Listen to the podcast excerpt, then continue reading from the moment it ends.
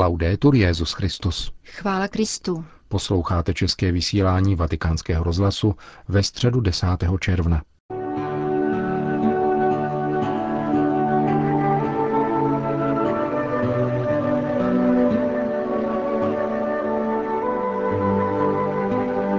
Na svatopetrské náměstí přišlo dnes dopoledne 30 000 lidí na generální audienci svatého otce. Papež František pokračoval v cyklu reflexí o tématu podzimní biskupské synody. Tentokrát se zamýšlel nad nemocí v rodině. Cari fratelli e sorelle, buongiorno.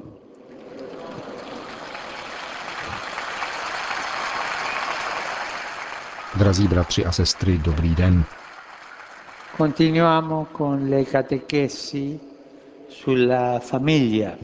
Pokračujeme v katechezích o rodině.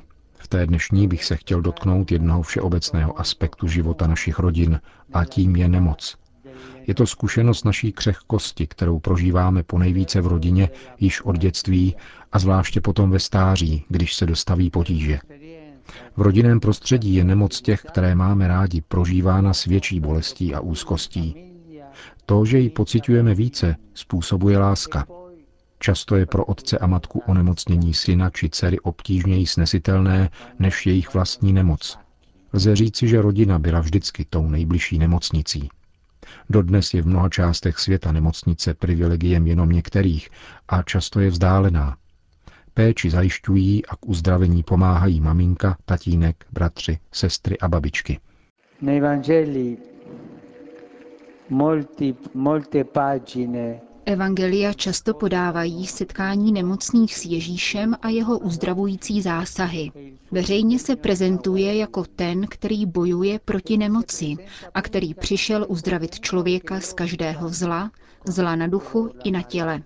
Opravdu dojemná je evangelní scéna popsaná v Markově Evangeliu, které jsme slyšeli na začátku audience. Když nastal večer a slunce zapadlo, přinášeli k němu všichni nemocné a posedlé. Pomyslím-li na soudobá velkoměsta, ptám se, kde jsou ty dveře, ke kterým by bylo možné přinášet nemocné v naději, že budou uzdraveni. Ježíš o ně nikdy nepřestal pečovat, nikdy je neobcházel, nikdy od nich neodvracel tvář. A když mu nějaký otec či matka, anebo jenom přátelé přinesli nemocného, aby se jej dotknul a uzdravil ho, nikdy si nedával na čas. Uzdravení mělo přednost před zákonem i před oním posvátným předpisem sobotního odpočinku. Učitelé zákona vyčítali Ježíšovi, že v sobotu uzdravoval a prokazoval dobro. Ježíšova láska však chtěla uzdravovat a prokazovat dobro. To je vždycky prvořadé.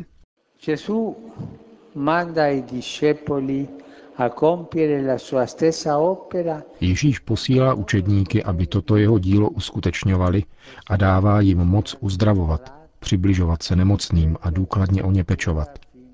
Mějme dobře na paměti, co řekl učedníkům při uzdravení člověka od narození slepého. Učedníci v přítomnosti tohoto slepce diskutovali o tom, zda zhřešil on či jeho rodiče, když se narodil slepý.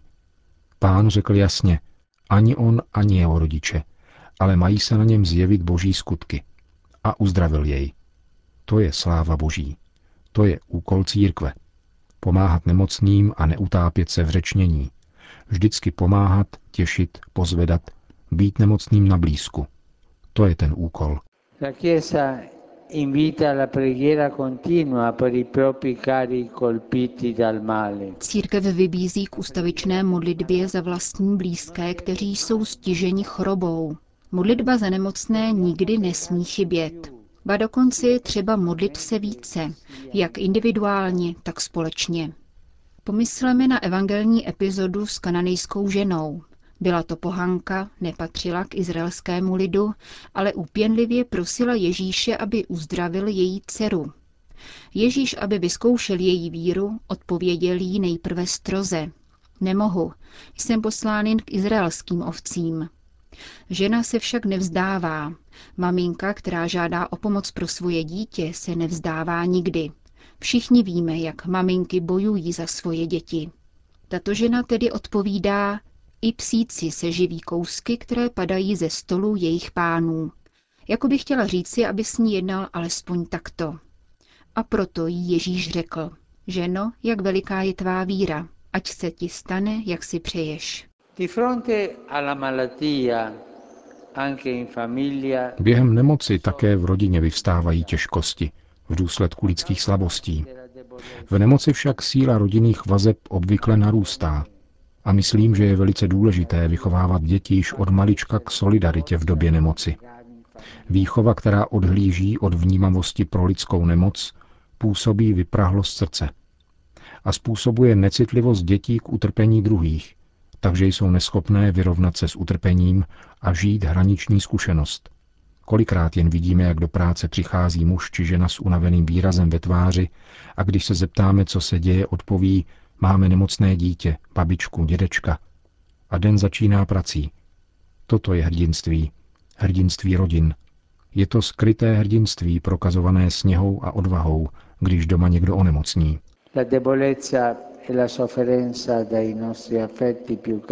Oslabení a strádání našich nejdražších a nejposvátnějších citů může být pro naše děti a vnuky školou života. Je důležité vychovávat děti a vnuky k pochopení této rodinné blízkosti v nemoci.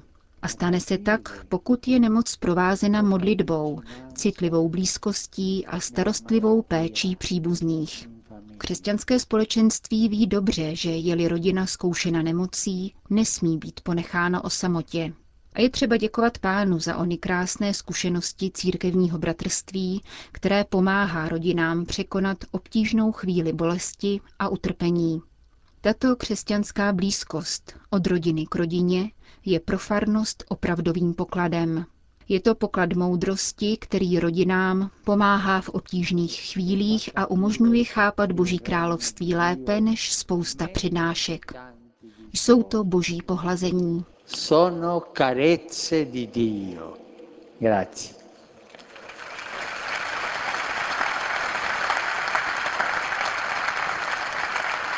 To byla středeční katecheze papeže Františka. Na závěr generální audience po společné modlitbě Otčenáš Petrův nástupce všem požehnal. Dominus vobiscum et cum spiritu tuo. Sit nomen Domini benedictum. Et soc nunc usque in seculum. Aiutorium nostrum in nomine Domini. Qui fecit caelum et terra. Benedicat vos omnipotens Deus, Pater, Filius et Spiritus Sanctus. Amen.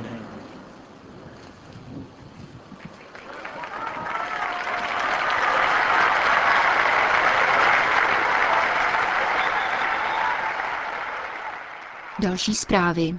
Vatikán.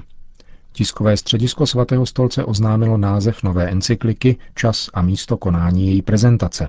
Encyklika nese název Laudato Si, tobě buď chvála, což jsou první slova známého chvalospěvu stvoření svatého Františka z Asýzi. Její podtitulek upřesňuje, že pojednává o péči o společný dům.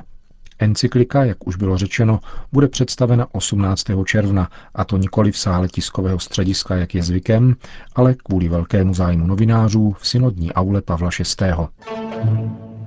Vatikán. Papež František dnes po 18. hodině přijal v Apoštolském paláci prezidenta Ruské federace Vladimira Putina s doprovodem. Jejich rozhovor trval přibližně půl hodiny. Vatikán. Ochrana nezletilých před sexuálním zneužíváním v církvi a vytvoření nového úřadu, který by sloučil stávající sdělovací prostředky Svatého stolce. Těmito tématy se zabývala Rada kardinálů, která zasedala za stálé účasti papeže Františka od pondělka do dnešního dopoledne. Jak při následné tiskové konferenci sdělil otec Federico Lombardi, Rada kardinálů vyslechla zprávu kardinála O'Malleyho, předsedy Papežské komise pro ochranu nezletilých. Zmíněná komise předložila papeži své návrhy pro případy zneužití biskupského úřadu a v otázce obžaloby ze sexuálního zneužívání nezletilých ze strany katolického kléru. Podle tiskového mluvčího papež dané dokumenty schválil a uvolnil zdroje nezbytné k dosažení cílů v nich obsažených. Bylo stanoveno, že trestní oznámení ze zneužití biskupského úřadu jsou v kompetenci kongregací pro biskupy, evangelizaci národů a východní církve. Otec Lombardi k tomu dále dodal. Předpokládá se, že svatý otec pověří Kongregaci pro nauku víry, aby vynášela rozsudky nad biskupy v souvislosti s trestným činem zneužití úřadu. Obžaloby se tedy budou podávat 3 jmenovaným kongregacím, avšak soudní řízení uskuteční Kongregace pro nauku víry, která je zároveň tribunálem. Za těchto okolností vznikne při Kongregaci pro nauku víry nová soudní sekce, do které bude jmenován stálý personál a sekretář jako asistent prefekta kongregace. V souvislosti s reformou vatikánských médií rozhodla Rada kardinálů o 4letém procesu transformace. Týká se Papežské rady pro sociální komunikaci, tiskového střediska, Vatikánského rozhlasu a televizního centra, deníku Osservatore Romano a jeho fotografických služeb, Vatikánského nakladatelství a tiskárny a internetového servisu. Předpokládá se, že budou sloučeny do jednotného úřadu, jehož jméno zatím není známo. Svatý otec schválil jmenování, která jsou nezbytná pro zahájení tohoto procesu. Zmíněný nový úřad bude zodpovědný za mediální komunikaci Svatého stolce a bude do sebe postupnými kroky integrovat stávající sdělovací prostředky, aby pravděpodobně za 4 roky dospěl ke konečnému vzhledu. Uvedl otec Federico Lombardi. Kardinálská rada se sejde na svém příštím zasedání v polovině září.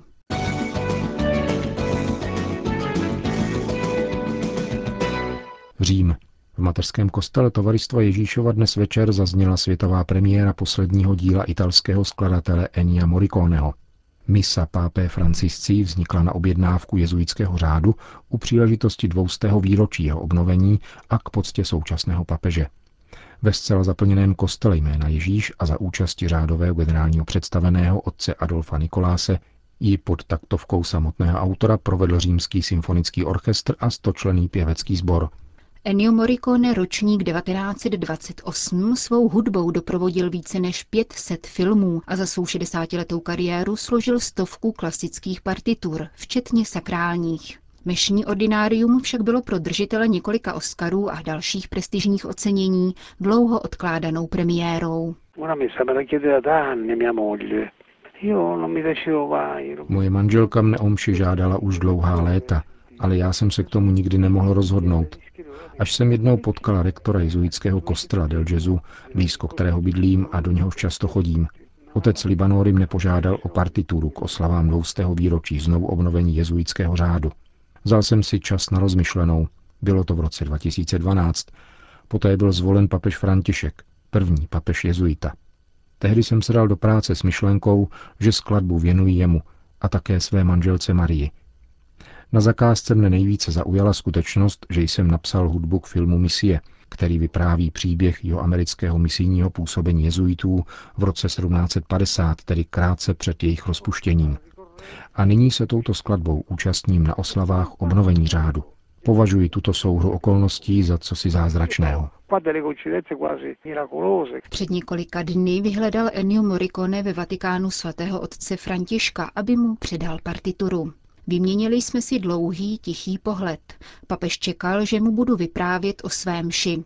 Ukázal jsem mu první stranu partitury, kde noty utvářejí kříž. Popsal italský skladatel setkání s Petrovým nástupcem pro italský katolický deník Avvenire.